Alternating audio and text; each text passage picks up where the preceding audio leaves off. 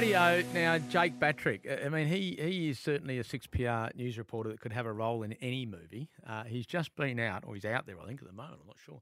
He's out at the site where you know we're going to build a uh, a movie making facility right here in Perth at Malaga, out that way. He's been out to see the turning of the sod as that development gets underway, and he joins me. Who who who would you? Who do you look like most? You reckon out of Hollywood superstars? Anyone told you that? Yeah, good morning, Gary. Yeah. Uh, Leonardo DiCaprio is one I get quite often, um, which I'll take. I'll take. Go on, yeah.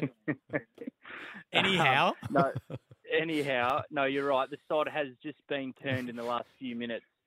Out here in um, uh, magical Malaga yep. is one way to put it. Um, this site is not exactly Hollywood, Gary. Um, it's a large field in Malaga, but they've chosen this site because they're going to build a film studio facility that will be able to create productions like Stranger Things, a massive oh, yeah. smash hit on Netflix over the last several years. Uh, Mortal Kombat is one that David, Temp- David Templeman um, referenced. So big films and television um, series are going to be able to be uh, made here in Perth because this facility offers something that no other facility in Australia has to offer, and that's what's called a backlot. So it's basically a blank canvas where people can come in and create sets and and uh, let their imagination go wild um,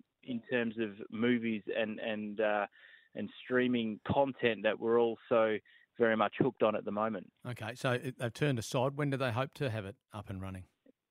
Yeah, 2026. Right. They hope to have it open. Um, so middle of this year, um, the the uh, content sort of um, uh, playbook will be developed by the government, and then next year the marketing will start to really ramp up, and they'll look to have a pipeline of work uh, already locked in. But um, we heard from a, a couple of the um, individuals who are very much well involved in the film and television space in Australia, and they're already talking about uh, coming to Perth to uh, create television and, and films um, at this new facility. So. Right.